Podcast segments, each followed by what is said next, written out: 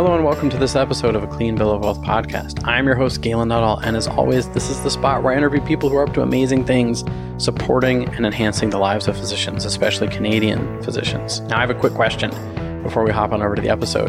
Have you ever wanted to work with a financial planner, pay them for their advice or a plan, but not have to buy a product from them? I got good news for you. I do that. It's called fee based planning, where you pay for a plan that answers your top questions like Should I pay off debt or invest? Am I making the most of my corporation? How should I invest inside of my corporation? What do I need to do to be on track for retirement? And much, much more. If you want to know more and are wondering if you're a good fit for fee based planning, head on over to galenhelpsdocs.com. That's G A L E N helpsdocs.com. Read up more about it and book a free call where you and I will talk and see if you're a good fit for fee based planning. And now on with the show. Welcome, everyone, to this episode of Clean Bill of Wealth podcast. I'm your host, Galen Nuttall, and today I am joined with Dr. Vu Kiet Tran. So, for those of you who don't know, uh, Dr. Tran is a family physician and emerge physician in Toronto, and the founder and host of How's My Financial Health Doc podcast and the president of the Canadian Physicians Pension Plan. So, certainly someone who's up to a lot of big things. And I look very forward to having a conversation and yeah, feel free to add anything. I'm very grateful to have you here and add anything that you'd like to add to that brief intro. No, uh, that, that was a great intro, Galen. Uh, thank you. First of all, thank you for having me on your show. But two, second thing, I really want to thank you for doing what you're doing. This podcast that you're doing is amazing because, you know, us physicians, uh, and I would say in the healthcare profession industry in general we need more of people like yourself putting the time the effort the honesty to helping guys and girls like us. And uh, so your podcast is amazing. Thank you for doing what you're doing Wow, I, I really appreciate that. That's that's I'm glad I recorded that. I'll listen to that when I'm feeling like down some days and like get a boost on the old uh, yeah, no, I appreciate it very much. Thank you. Yeah, so I mean uh I mean uh, yeah, I love obviously you love podcasting, I love podcasting. So I mean really what I'd love to hear and I think what people could really benefit from because I mean you and I have had several conversations about what, what you're up to uh supporting physicians with creating their own pensions, which we are definitely going to talk about. And before we, and your participation in the upcoming conference in June and you have a big launch date coming up. So like we're going to cover all that. Um, and before we do, I'd love to hear more about you know what was what's your journey been as a physician seeking to understand finances, and you know like I'd love to hear a little bit about what what got you down this path of being interested in this topic. Well, thank you. Uh, like I got down this path because I was angry at myself. Mm. And here's the story. Like you have no clue how much how many financial mistakes I've made in my life. So I'm going to share them all with you. Yeah. But it stemmed from, you know, about 6 7 years ago. So I've been in practice for about 23 years. I started when I was very young. Like I did my training in Montreal and uh, going through the Quebec system uh, physicians tend to graduate and become staff very early. So I was staff at a major emergency department in Toronto at the you know very young age of 26. I, I barely knew what you know voting was. and so I started working at 26. I came to Toronto. I'm trained in Montreal, and arriving here, I knew nobody. And so I started working, rented an apartment, and uh, you know I'm making a first paycheck. So I went down to the bank and I say, hey, um, now that I'm a physician, now that I'm making some money, what should I do with it? And so the bankers, you know, says, "Hey, you should we should invest it. You should do this, open a bank account, etc." So I thought, yeah, sure, why not? Help me with that. So did my KYC, you know, and not surprisingly, as a physician, I believe that I'm sort of a conservative type of investor, mm-hmm. and so my KYC came out as conservative you know, Vu, why don't you put your money into this type of fund, that type of fund, sign this dotted line here and sign that and move off we go to the to the races. Mm-hmm. And um, as someone who, you know, working when when you're a physician and you start working, everything is yes, yes, yes. I want to learn this. I want to do that. I, I want to learn and absorb as much as I can as a new staff. And so, you know, working a lot, doing a lot of shifts, doing a whole bunch of things and you don't pay attention. And I don't, I didn't pay attention to my finances at all. And I left that rolling for 13 years. Now, for those of you listening to this podcast, oh my God, Vu, you're such an idiot. Like, how could you leave your finances unattended for 13 years? well, that's what I did, and that's that's all we knew. Like, I'm, I'm not a finance guy. I, am a I'm a physician. I work and I treat patients, and that's what I do. So I kind of left it at that for 13 years.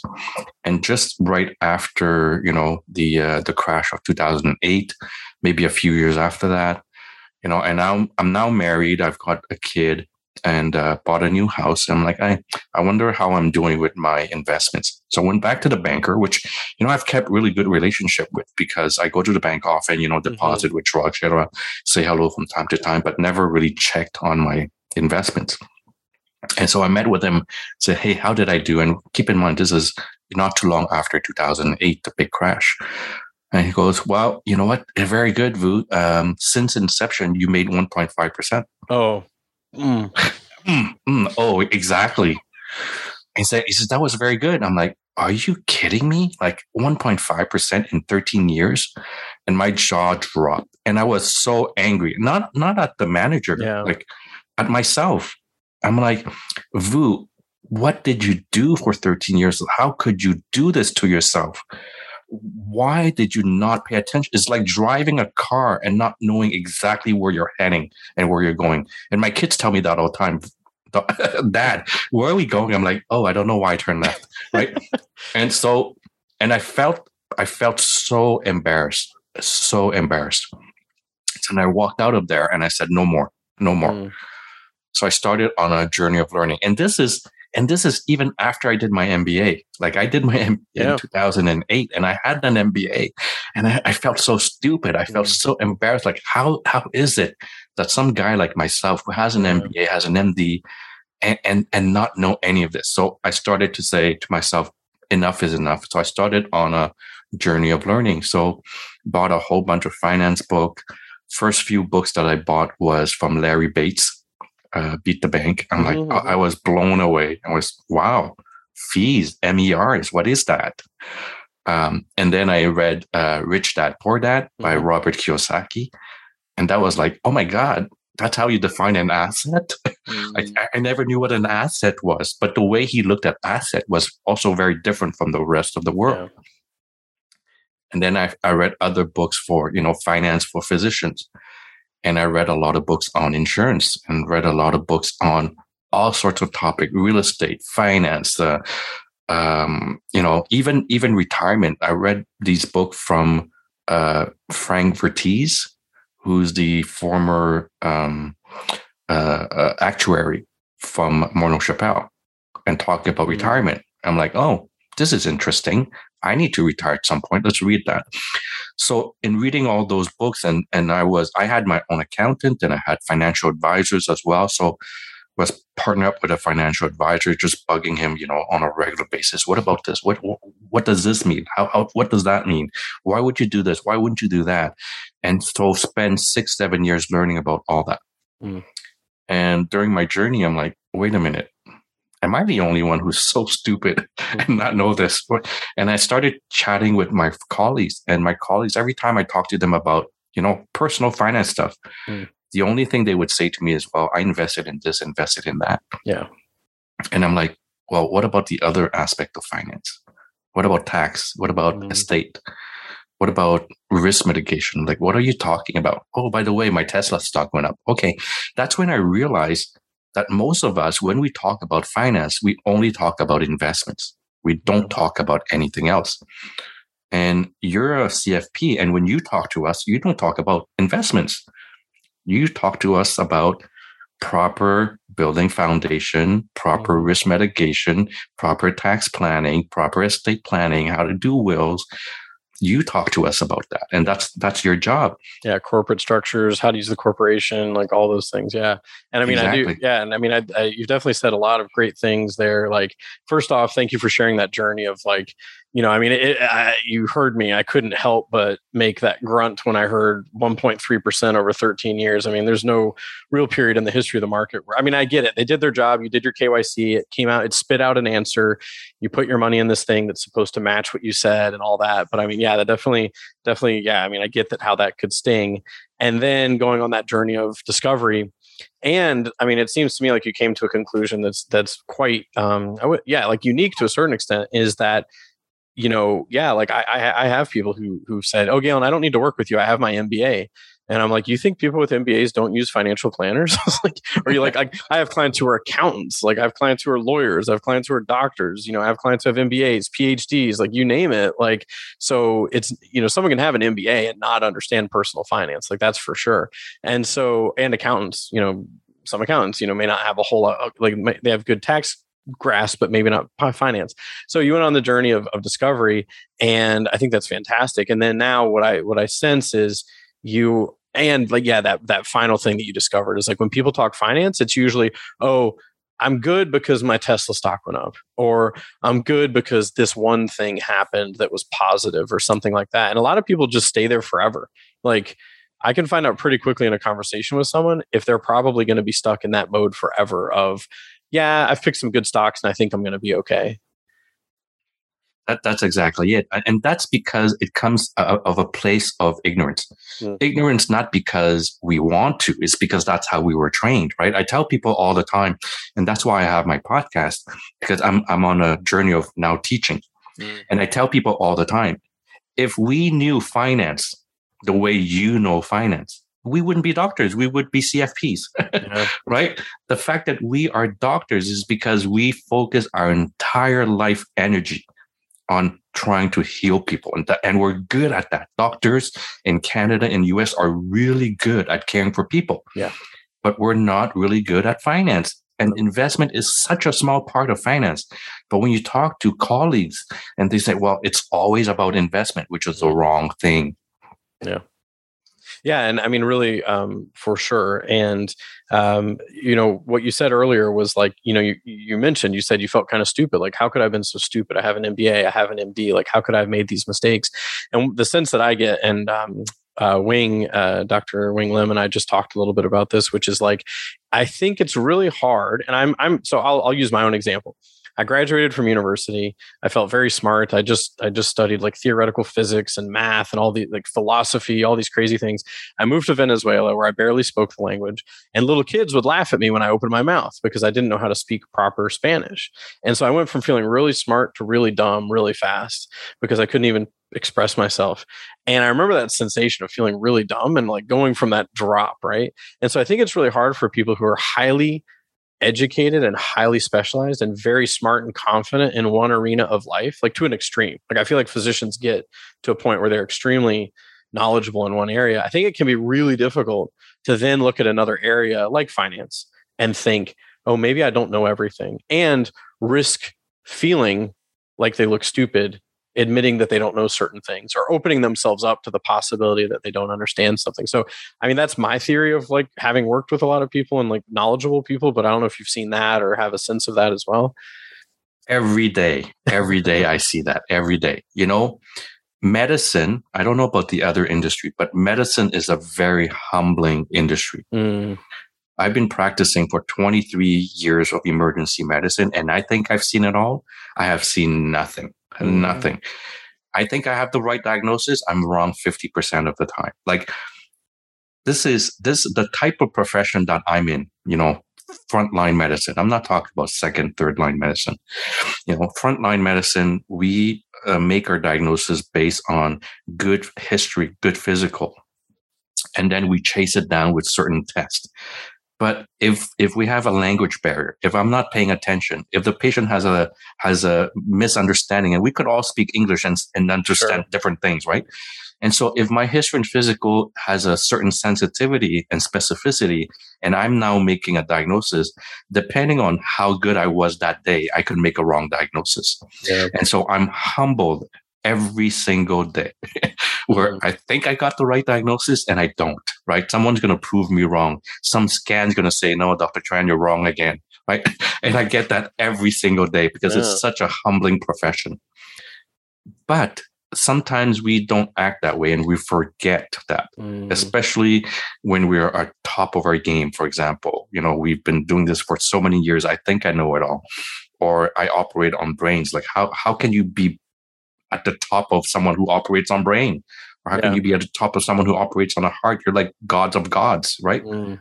And it's really hard for, for people to think that, yeah, you may be a god of God in operating a, a brain or heart.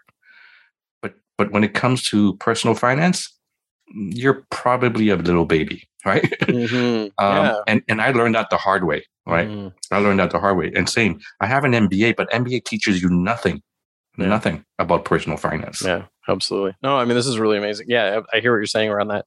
Like, like that that humility of approaching medicine. Certainly, like you're saying, the front line of of doing your best with the information at hand and then being proven wrong or right consistently. Um, and then one of the things that I was I'm interested in knowing is that there's certainly a lot of information out there, right? There's your podcast. There's many. You know, the I feel like there's a lot of you know there's a rise I think in great Canadian financial podcasts, specifically for physicians. Even like a couple years ago, I remember I was looking and I didn't find that many, and then I feel like they just keep growing. And there's books, and there's seminars, and there's everything. So for a physician who's out there, and so I think you and I may have talked about this before, but I pulled a whole bunch of physicians a while back and over half of them canadian physicians and over half of them said that they were confused around finances and they didn't know where to start and they didn't know who to trust and they didn't know who to listen to. So i feel like it can be really difficult for the physician out there trying to find like good information. Now you've talked a bit about your journey of like reading books and like discovering and obviously you have a podcast where you're turning around and teaching people and you've talked about advisors. So like do you feel like is there a signal that would have a physician say choose between the path of I'm going to really figure out a lot of this myself or I'm going to find someone who I can trust to guide me. Like how can someone find that balance of like knowing, you know, which way to go? That is an amazing question that it has so many answers to it. so so here's here's how I when someone approaches me and say, "How do I know this is right for me?" Mm-hmm. Okay, well first of all, there's no one right answer for everyone. But there's a right direction for everyone Mm-hmm. I'll I'll give you an example.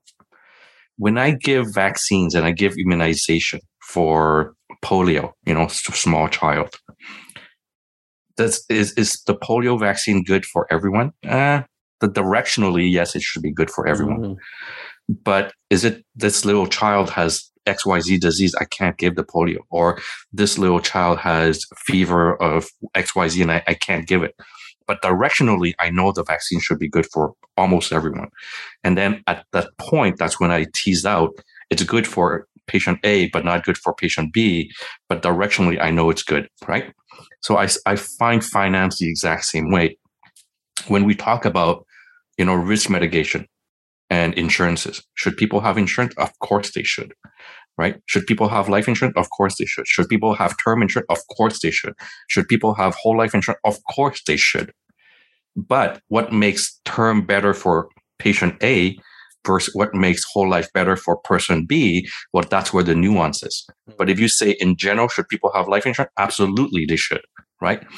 And so that's how I, I, I you know, counsel people about it. And the other thing that I counsel people about, it doesn't matter what I say at the end of the day, does it apply to you? Yeah. And, and how, how do you know it applies to me when you know nothing? Well, first of all, you need to know a little bit, right? Get some get some basics down. And I and I tell people all the time, personal finance is not magic. It's it's not it's not even as complicated as family medicine. No. Right? It's definitely not complicated as open heart surgery. what people need to understand is what is the power compounding? How do you mm-hmm. understand mm-hmm. compounding? What is what is time horizon? What is time value of money? What is risk capacity? What is risk tolerance? What is opportunity cost? Like those are basic, basic concept that doesn't need a neurosurgeon, right, to understand. So once you understand those basic principles, and someone like yourself or myself says, Vu, you need a whole life insurance policy because of XYZ reason. Well, if you have a basic understanding of risk mitigation, a basic understanding of power of compounding, basic understanding of, of you know, opportunity costs, and you look at the proposal in front of you and you put all that together and say, yeah, it makes sense. Or no, this is not for me at this point in my life because you understood the other principles. And so, and that's the, and that's where the difficulty is, is that we don't even have those basic knowledge. Mm. So when someone comes to me and say, Hey, Vu, you need to have whole life policy, I'll look at them with two big eyes and say, "You're trying to sell me some, you know, snake oil." Hmm. But you're not. You're, you're you're trying to sell me something good and well. But because I don't have the basic understanding, I'm now skeptic. I'm now. What are you trying to sell me? but that's because it comes from a place of my own ignorance. Mm-hmm. And and so the first thing first is get some basic knowledge in personal yeah. finance. And I tell people all the time, people say, Yeah, I have an advisor, I have an accountant, I have XYZ, I have a financial plan. Like, no. The same way when I see a patient with diabetes and I say, Hey, Mr. Jones, you should take XYZ pills. It is so much better and so much better for the patient when the patient has a basic understanding of why. Mm. What's the diabetes? What's what's the end game here, right? Uh, diabetes is not going to go away. It's going to stay with you forever. But here are the things you can do to prevent XYZ stuff. And if the patient understands and has that basic knowledge, then they'll say, yeah, I understand why metformin. I understand why the insulin. I understand why I need to keep my cholesterol in check. Whereas when I tell that to someone who's not educated about that, I'll constantly fight and constantly have to explain to them why I'm selling that metformin to them, right? yeah. Yeah. And so same idea for finance. When when an advisor comes to me and say, you need XYZ product or service, as a as a consumer, if I have that basic understanding, I'm more likely to understand mm-hmm. and also evaluate, right? I should evaluate as well. Right? Dr. Tran says I should have a metformin. Wait, wait a minute. Does it make sense based on what I understand? Right? And if I have a personal understanding of finance and you're proposing XYZ stuff, does it make sense based on what I already have basic knowledge about? And so when you give the financial advisor or the the the investor or portfolio manager, when you give him complete control, then you've lost control. Mm. You've lost control. And don't be angry 13 years later when you're making 1.5%. Yeah. Don't be angry yeah. at the manager. Be angry at yourself. Yeah. Yeah. So I'm hearing like certainly having that foundational understanding. And you mentioned some really great key concepts there. So it's like worth, you know, anyone who doesn't understand some of the quick ones you throw out there, rewind and re listen and look them up and figure it out. Like you said, the power of compounding and, you know, um, uh, time horizon and, you know, risk management and all those things. And yeah, definitely. Um, it, it is, you know, exactly like you said, like if someone doesn't understand the why or the benefit or how am i going to be better off doing this versus that? Like in what way will it impact me? Certainly people probably aren't going to think it's necessarily a good idea like oh this just it sounds like something that you want me to do. And certainly like i talked to a physician not too long ago and he was looking for an advisor and we ended up working together and he said part of what he didn't like is what he saw out there was he'd hear people say advisors say things like i target physicians or i target this or i target that. He's like i don't want to be anybody's target He's like, I feel like I'm targeted enough already. My dad's re- my dad's a physician. He's retired. He still gets cold calls of people trying to sell him like stocks or like tax investments. Like, hey, you need to invest in the oil sands of Texas or whatever they call him and tell him to do. And he's like 75 and retired, and he still gets these phone calls. So I'm like, I get I get it. Like I get that sense of like, you know, and so I, I, really love that, like that idea of having enough knowledge to be able to at least sift through what people are bringing to the table to be able to say like, you know, like you said, like the directions are all fairly simple, similar for everyone. Like, should everyone protect their income? Yes. Should everyone protect their estate? Yes. The nuance or exactly how they do it is down, of course, to the individual situation. Um, so I really like that. Um, so definitely there's one thing i want to talk about and we're talking we're, we're really getting into that topic of finance is i know that you've been on a mission to help physicians have more peace of mind around their finances, especially in retirement. So I'd love to hear more about the project you're working on, the launch date you've got coming up, like exactly what you've put together around uh, physicians and retirement. Yeah, I, so we're talking about two things. I'm going to talk about the quicker thing first. Uh, sure. The launch date for June 27th is the launch date for my quote unquote masterclass. So I'm putting it out there for people who can't sit for too long and listening to an entire workshop or entire lesson of my seven years of knowledge all group into my head about to explode um, and i can't make people sit through all that right so i've developed a master class where I do bite size. First hour, we'll do some didactic teaching interaction, and then the second hour, it's all about Q and A. How do I how do I fit to this? Why does it mean do? Why does it do this, etc. And so we I pick specific topics and there's like maybe 16 or 17 topics and I do it on Zoom and it's Monday mm. evening every two weeks and people, and it's, it's a small fee. Uh, and they can sit with their wine and, and we start chatting. So that's, That's the master class starting in June. Um, the other one uh, launched December 2021. So we've been launched for five months, and it's called the Canadian Physicians Pension Plan. Here's why it was done. So, you know, as I talked about my journey, you know, of 13 years, 1.5%, I'm like, I lost 13 years of compounding. I've lost 13 years of my youth. I've lost 13 years of just paying cost and opportunity, right? And and I felt like I was working, chasing after the next paycheck because I had bills to pay. I had a new kid, and I'm figuring out, you know, how I'm going to pay my bills, pay my pay my mortgage, and also have enough money to put my kid through university. Mm. Right? Forget about medicine; just put him through university. And I was thinking about all that and at the same time chasing after the next paycheck. And I never felt financially secured. Never, never, never felt financial. And and I, I I'm I'm not a low income earner. I'm a high income earner. And yet I still feel this way. Why is that? Mm-hmm. Right.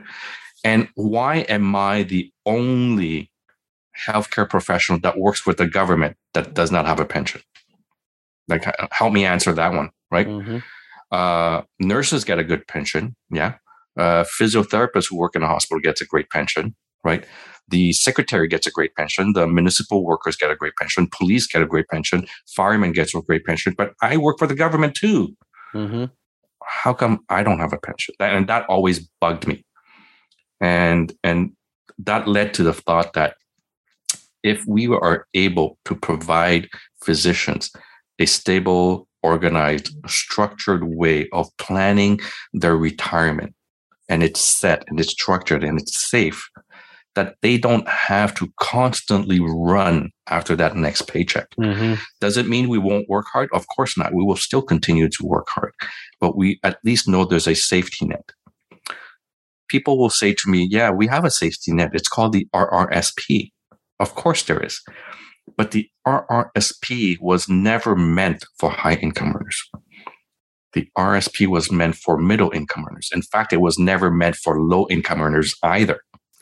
And so, if the RSP is not meant for people like myself and my colleagues, then what is? So, we have a product that is suboptimal for my retirement. And yet, I look at my nursing colleagues and they're like, oh, they have a great pension. And how come I don't have one? Yeah. And, and having that constant financial stress, constant financial stress makes me do a few things and people don't recognize it. It makes you work double, triple harder just to, for that next paycheck. Right. And when you do that, you work more, faster, longer, harder. And what end up happening? What end up happening is that now at some point you burn out mm-hmm. because you're constantly chasing after that next paycheck. So you burn out. And so a lot of people talk about burnout and we say, well, it's because of the government. It's because of interest rate. It's because of the EMR system in my hospital.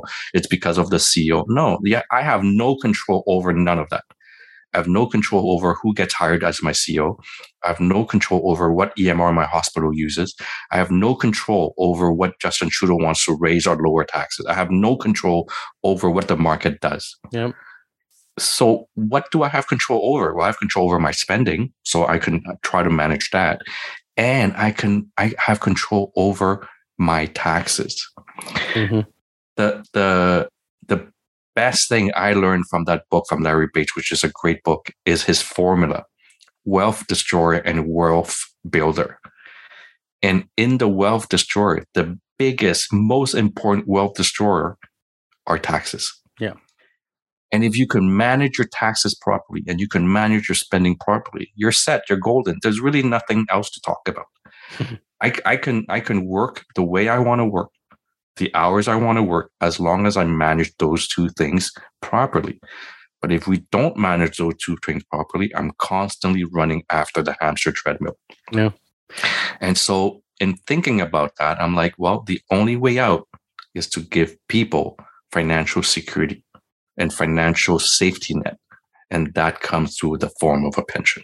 Absolutely. Man, so many things, so many great things to talk about there. Um, exactly like you're saying, like, why don't you have a pension? And the RSP was not designed for for high income earners and once you throw a corporation into the mix like all the different options you have like it's it's a completely different ball game like i always say to people like any book on finance that's geared towards you know people that aren't in your situation a lot of times you really have to be careful. Like once you throw a corporation into the mix it changes so many different things. Now the other thing you said around taxes i really love because I, I, have the same exact philosophy where i say we manage what we can't control and then we control what we can control. Like the markets we can't control so we manage our emotions about the markets. That's my biggest role to play in the lives of my clients is to make sure that they don't panic that they're set up properly I don't pretend that there aren't other crashes coming, even after, even right after one has happened. I'm like, great, you're going to experience a few more. There's no doubt about it.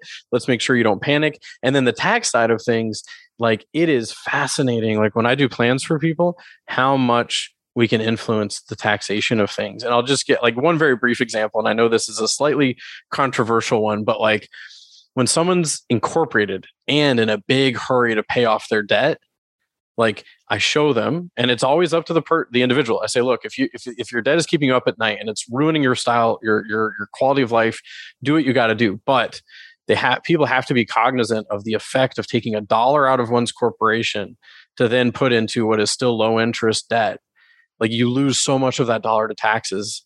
And when people accelerate it, like I, I've, I've run the scenarios for people, like when they're paying it off aggressively, the impact that has in their long term wealth can be ridiculously high. So, anyways, like I said, people want to pay off their debt, and I know doctors can sometimes be very debt averse, but they have to be aware of that that that decision. And like just as an example, like I take that dollar and I pay off debt, or do I take off that dollar and I put it towards something like you guys are creating to help physicians create their own pensions? It's a completely different impact that it's going to have. It's it's emotional, right? Um, I've been I've been taught by my mom, my dad, my cousin, my next door's dog that I always have to pay down debt, right? You listen to Dave Ramsey cut the car, cut the credit card, yeah, yeah. Um, you know, pay down your debt as aggressively as possible. But hold on, Dave Ramsey's not talking about me and you. They're, no. they're talking about the guy who's struggling in the US making 30 grand a year. They're not talking about yeah. the neurosurgeon in Canada. But yet we we take that philosophy and we say we run with it and we think that's the truth. And so it's it's emotional. And people, if people understood right? If people understood compounding and the power yeah. of compounding, what you just said there, instead of taking a dollar and pay down a, a low interest debt of 2%, but instead taking that same dollar and put it into the market or into whatever, a, a GIC, you know, even if it makes 2%, right? Even if it makes 5%, I'm, I'm going to put it into something that pays, that has an interest rate of two, but I'm going to forego a GIC of 3% where I could make 1% compounded for the next year, mm. 40 years. If people understood that, they'll say, why am I paying down debt so aggressively? Yeah. Is because people don't understand the very basic principles of compounding, mm-hmm. right? And they don't understand opportunity cost. And there's another one that people don't understand. I'm going to say it on the air, but people will probably shoot me. OPM, right? Mm. Other people's money, right? And so, what is other people's money? Is leverage. When yeah. people people understand leverage when they buy a house. Oh, I got a mortgage, right? They put twenty percent down to have hundred percent of a house. They mortgage five times, right? They leverage 5 mm-hmm, times. Mm-hmm. People understand that. Yeah. But when you tell them, hey, you should do the same but in reverse instead of instead of paying the bank you use the bank's money to now invest in oh no i can't do that yeah. because i yeah. can't sleep but hold yeah. on you just leverage five times to buy your house and yet you can't sleep yeah, yeah. so people people don't understand those basics and principles right and that's the problem yeah, absolutely. Yeah, and definitely, I know that we've we've definitely talked about a few of these topics before, and it's a big one for sure. I mean, any dollar you take out of your corporation, you have to have a pretty good reason to do so, and um, and so I mean, I'd love to talk. You know, talking about corporations, talking about retirement, talking about pensions. Top of mind in that same survey where I uh, surveyed a whole bunch of Canadian physicians. I asked a question: If you had a magic wand, what would you do for your finances? And one of the most common answers was pension. And like even my own dad, when I was growing up, when I was growing up, someone once asked me, "What does your dad do?" And I said, "He is a uh, he's in construction, and he's a he's a nephrologist." And my dad looked at me. He's like, "Why did you say I'm in construction? I'm a doctor." and I said, "Well, every day after school, We get into our car. You drive us to the stinky old building. We have to put on hard hats. You tell these guys to do all these different things. And he's like, no, no, that's an income property that I'm renovating. And that's going to be like a, what I use in retirement. And at the time, I was like six years old. So I didn't quite get it. But when I grew up, I got it. I was like, oh, my dad, who has zero pension, zero safety net, is trying to create a pension through property. You know, other people are creating it through investments. You know, whatever you've picked you know, at the end of the day, what people want is they want a cash flow in retirement. Like I have client, I have very few clients who have pensions. I don't really end up working with people with pensions, but I have a few retired teacher clients, and like they don't really care how much money they have in the bank. Like you know, they they care because they've saved some and they don't want to see it disappear. But like their paycheck is coming every month. Like they're not that worried when the markets drop. They're like our paycheck is still coming. So that's really what I love what you're up to with um, helping physicians with their pension. So I'd, I'd, love to, I mean, whatever you can share on that and like the journey of that and what you're creating, I think would be really great for people to know about. I'll, I'll share one thing. I'll share one thing with the audience about the pension. So I created my own pension. Mm. Uh, and it took me some time to create it. And when I finally got that letter from CRA with the stamp of approval on it that says, mm. Dr. Tran MPC, you have a registered pension you have no clue like the mm. the burden the burden the emotional burden just lifted off my shoulders. It was so powerful. I was ecstatic. And like you said like if you have a good safety net you're not so much hitting the home runs. You're not you're not so much looking for that extra return. You you're happy with you know meager 5% 2% yeah. because because you know you have money coming in regardless don't underestimate the emotional outcome of that. It, it is so powerful. Yeah. I mean, and that's it. Like I read somewhere where it said it was a financial advisor author out of the States who I love. His name's Nick Murray. And at some point he said, people care less about what's in the bank. They care more about what's in, in their bank account. Like they care less about what's in their in their investments and more about what they're getting in income. Because whatever people are saving if it doesn't translate into peace of mind through steady income in retirement, then it's not doing what it's supposed to do. And I've met people who are sitting on millions of dollars who are stressed in retirement because they're worried. They're like, "What's going to happen? I, do I have enough? Do I not have enough?" Like they're not my clients. There's people, they're people I've met because they haven't answered those big questions. But like, if they had a steady income, then they wouldn't they wouldn't have to be so concerned. Just like you said, you don't have to aim for those home runs if you've got this safety net. Um, so it's a really incredible, um, it's a really incredible thing to have. That's for sure. Absolutely, and and I've, we've made it available to all Canadian physicians who are incorporated. Mm-hmm. And the reason it has to be incorporated because you need to have an employer-employee relationship, mm-hmm. right, uh, to have a pension. Um, and I would say ninety percent of physicians across Canada are self-employed and they're contracted to the ministry, right? I, I get paid by OHIP, but I'm not an employee of OHIP. I'm contracted to OHIP yeah. uh, or to any provincial payer. Mm-hmm. So I don't have that relationship there with the ministry, but I do have that employer employee relationship with my corporation. Mm-hmm. And so to, to have a pension, you must be incorporated.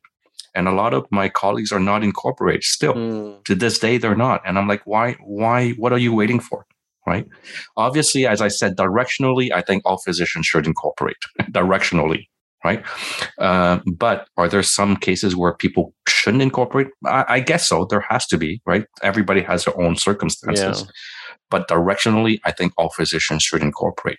Yeah, and incorporation rare, pretty rare yeah. to meet a physician that shouldn't incorporate. Like, yeah, very rare, right? Yeah, um, that shouldn't. I, I, I, that's interesting that so many haven't because I mean, all the ones that end up I would end up working with incorporate. Uh, if they haven't already, I usually show them the value of incorporating. Um, but yeah, like it, it would be a pretty rare case, I think. Yeah, and, and, it's rare, like I said, but there are always some, you know, specific sure. circumstances. Sure. And the funny thing is, those who are not incorporated will always tell me why they aren't. right? Sure, sure. Um, and and incorporation is just step number one. Like it's the basic step. After that, you create a pension. Yeah. After that, you buy life insurance. Yeah. After that, you create your RCA, retirement compensation arrangement. Mm-hmm. Now, I just I just said a word that's called RCA, and it's not the television. It's RCA, right? It's retirement compensation arrangement. I guarantee you 99% of your audience, maybe even 100% have no clue what I just said. Oh, yeah. Because it's not something that is talked about, but it's, I think, the best kept secret in, in the tax law. Oh yeah, like I didn't even know about RCA until not even that long ago. Like I'd say, so I've been an advisor for nine years. I think I finally heard about the RCA maybe in my like um, sixth year of practice, fifth maybe. And then when I did my CFP, of course, I it was there in the book. But oh yeah, like it's it's a very uncommonly known strategy for sure. Right, it's a very powerful strategy. Mm-hmm. Yeah, no, that's great. And so, where can people find more? Like, where should people? I want to make sure before we end that people have a heard everything they should be hearing. You know, I know it, it's not uh, as you said. You could talk for many multiple hours about everything you know, obviously, and that's why you've created the masterclass. That what's the best way for people to find out more about the um, the physician pensions plan? Find out more about your masterclass. Like, what are some of the best ways to make sure people find those? Well, thank you. Um, so for the pension is uh, Canadian Physicians with an S, pensionplan.ca.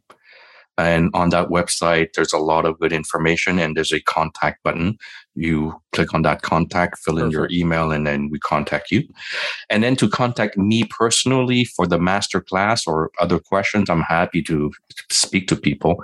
Uh, this is something that people t- tell me all the time. I can't stop talking. So yeah. if you, if, if you reach out to me, I'll, I'll speak with you for sure. Uh, and it's HMFHD which stands for How is My Financial Health Doc? So HMFHD 2020, because that's when it was launched at gmail.com. So HMFHD 2020 at gmail.com. Perfect. No, thank you for that. And then I think what we should end on is, I mean, we didn't have a, ton of time to talk about it, but if you could briefly touch on, I know that you're you've been invited as a guest speaker for the um, Physician Empowerment Conference coming up June fourth and fifth, third, fourth, and fifth, and you're actually giving two talks right at that conference. And so, what are the topics that you're going to touch on at that conference? Absolutely. So the first one is about you know, uh, there's no more need for pension envy. Mm. which which is which is the topic of pensions. So physicians never had pensions in Canada, uh, but that's long forgotten because we launched a pension for doctors in Canada December 2021, which is the Canadian Physicians Pension Plan. So mm-hmm. I'm not going to be talking about that in particular, but I'm sure. going to talk about, you know, the comparison between pensions and RSP, the tax benefits of pension, the drawbacks of RSP, and why we should do it early than later, right? So that's Perfect. the pension. The second topic is about the link between financial illiteracy and burnout, uh, which we've talked about a little bit. You know, there's another book that I suggest people read, and it's called My Life or My Money from uh, Vicki Robbins. And essentially boils down to this concept. The concept is that we exchange our life energy for a paycheck. Mm. Um, unlike unlike a manufacturing plant, I don't produce a car. I don't produce a widget. I don't I don't sell on Amazon while I'm asleep.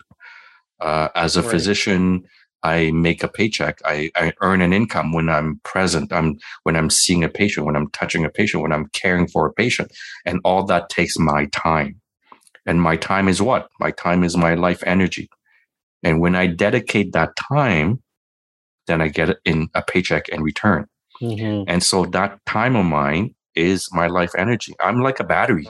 Mm-hmm. Because when you buy a Duracell or Energizer, you know there's 10,000 hours. And then you spend those 10,000 10, hours of, of energy and the battery's done. Mm. Well, what about physicians? Well, physicians have a certain amount of life energy. May call it 50 years, call it 80 years, call it 20 years. We don't know when we're going to die.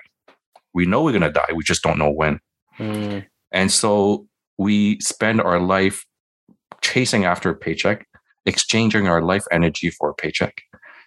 And if we do that and we don't, and we're not careful with the paycheck, or worse, we don't even know what to do with the paycheck because we spend it all, or we're not paying attention to our taxes because we don't have that liter- financial literacy, then that's where the burnout comes in because we are expending so much of our life energy without properly understanding how not understanding finance contributes to that. Mm-hmm. And so yeah. that's the whole topic of financial literacy and burnout. Yeah, and I mean, what I really find fascinating, those are two amazing topics, and they're also very closely linked. Like, you know, one of the one of the things I compare is when people are not creating their own pension versus people who are creating their own pension. It's just like you said like i think of it as when you go to work you're like mining and you're mining for bricks and you take those bricks and you build your life you know like okay i made some bricks this year. I'm going to take it some of those bricks and i'm going to buy a car. I'm going to go build my life with a car or you know and then eventually the idea is you save enough money like the traditional way is you save enough bricks to then be able to take from that pile of bricks to create your life in retirement. But when you create a pension in my opinion you're creating a brick factory like you haven't just created a pile of bricks that then you're going to start grabbing from. You've actually created a factory that's going to generate bricks over and over. And we're not going to go into too many of the details, but the thing that's better about that than the traditional way, which include the traditional way includes RSPs, the the better way of creating your own pension is that that brick factory, your kids can actually inherit that brick factory in a way that's much more seamless than the pile of bricks, the traditional way. So that's one of the things I look at. Like one of the analogies I've come up with over time is like it's a complete shift because the people who all, all they think about is I have a pile of bricks and I better not run out of bricks. They're stressed. The people who have a brick factory, they're not nearly as stressed because they're like right. that thing is pumping out bricks every year. And the bonus is they, they they they don't they don't lose half the bricks when they die. They actually get to give some to their family. Uh, so yeah, it's a it's a win win win. Absolutely, it's a great analogy and you talk about you know the bricks the pile of bricks and lose half of it um, people don't understand that our biggest tax bill is at time of death or maybe the day after yeah yeah, yeah. so the day after my estate my family my children has to pay my debt uh, mm-hmm. uh, and my debt the biggest the biggest debtor is the government we have to pay our taxes at the end of our mm-hmm. life and we only pay it after our death so in deemed disposition when we have the rsps oh, half gosh. and if not half is gone Whereas in a pension, it's not. And so there's a huge difference between leaving $10 million versus leaving $5 million oh, versus, you know, leaving $2 million versus leaving $1 million, right? Huge, huge difference. And when you think about it, if I have $10 million to, to leave behind versus leave behind 5 million, I now have to make up the other 5 million with my work. Yeah. Which means I have to work harder to, to, to keep that 10 million because I have to make 20 million to yeah. keep the 10 million. you imagine the amount of burnout that would cause? Yeah, absolutely. Right? And people are shocked. Like every time I give an estate planning talk, I use I show how much I said if you die with this much in your RSPs, and I just use different numbers like 100, 200, half a million, a million, 2 million, how much is going to go to taxes. And every time I give that talk, people come up to me afterwards and they say, "I don't believe you." they say, and they say, "How come I? How come? How come the person I've been with for 20 years never told me this?" And I'm like, "I don't know. Like, I don't know why that. Maybe they don't know what to do about it."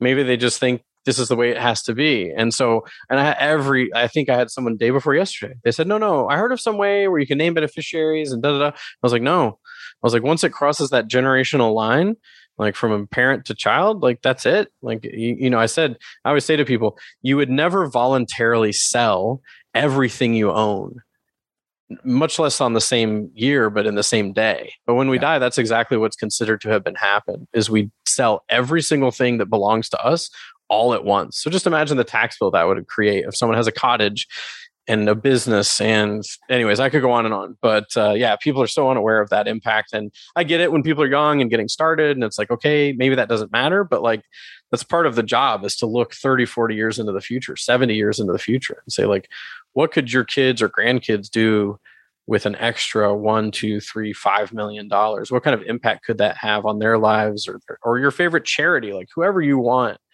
Like the the planning we do basically diverts the money from the CRA towards the people and the things we care about.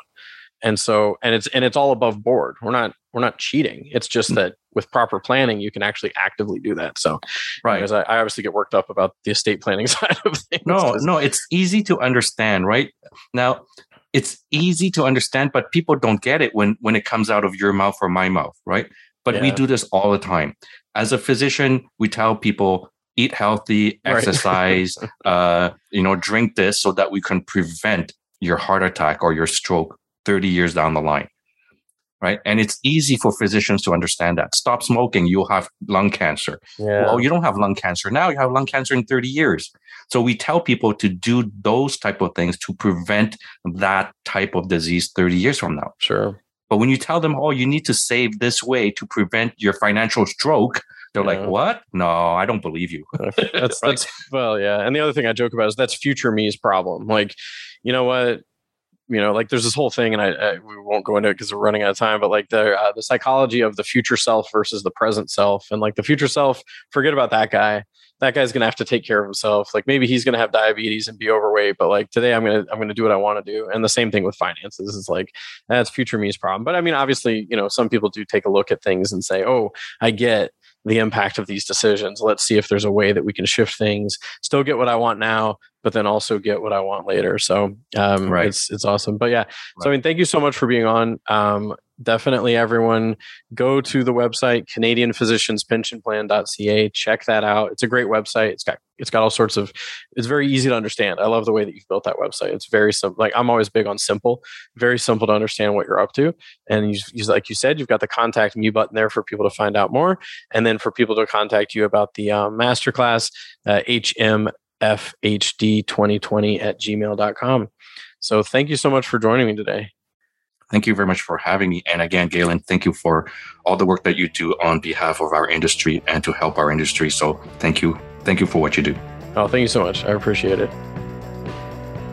Thanks so much for having joined me on this episode of a Clean Bill of Wealth podcast. I truly appreciate you taking the time to do so. It really warms my heart to see the numbers of people listen to each episode go up. It's just a lot of fun. Feel free to scroll through the other episodes. I've interviewed a lot of really amazing people and just want to get their insights out there to Canadian physicians. If you're left wondering anything about your financial plan, whether you're making the most of your corporation, are you on track for retirement, are there more efficiencies you could be finding? Feel free to head on over to galenhelpsdocs.com. That's G A L E N helpsdocs.com. You can read more about the work I do, uh, my offer of fee based planning, which is pretty popular among medical professionals, where you pay for a plan, you don't have to buy a product go over there, click a button, book a free call. We'll have a quick conversation and see if you're a good fit for the fee based services. All right. Thanks so much for joining me. Take care.